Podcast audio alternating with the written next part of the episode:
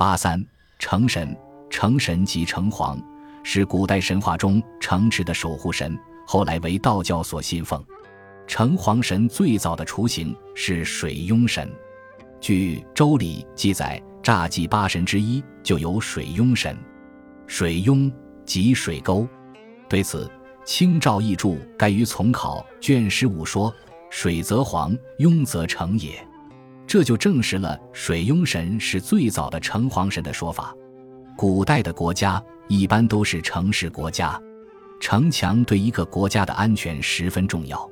当然，仅有城墙还是不够的，城墙之外必须有护城壕，护城壕里还必须蓄满池水，因此，城隍神就具有了保家卫国的特殊意义。有了城隍神的保佑，城池就可以固若金汤，对城隍神的崇拜也就顺理成章了。各地的城隍基本都是当地的名人。西汉大将纪信因其忠心耿耿。被奉为郑州城隍，上海有三大城隍，即老城隍西汉政治家霍光，二城隍明太祖时期的侍读学士秦玉伯，新城隍清代江南提督陈化成。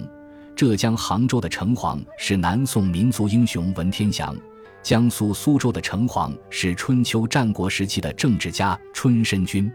城隍是有等级的，明代城隍被分为五个等级。即第一等京师城隍，封福明陵王；第二等都城隍，封明陵公，掌管省；第三等府城隍，封威灵公，掌管府；第四等州城隍，封灵佑侯，掌管州；第五等县城隍，封显右伯，掌管县。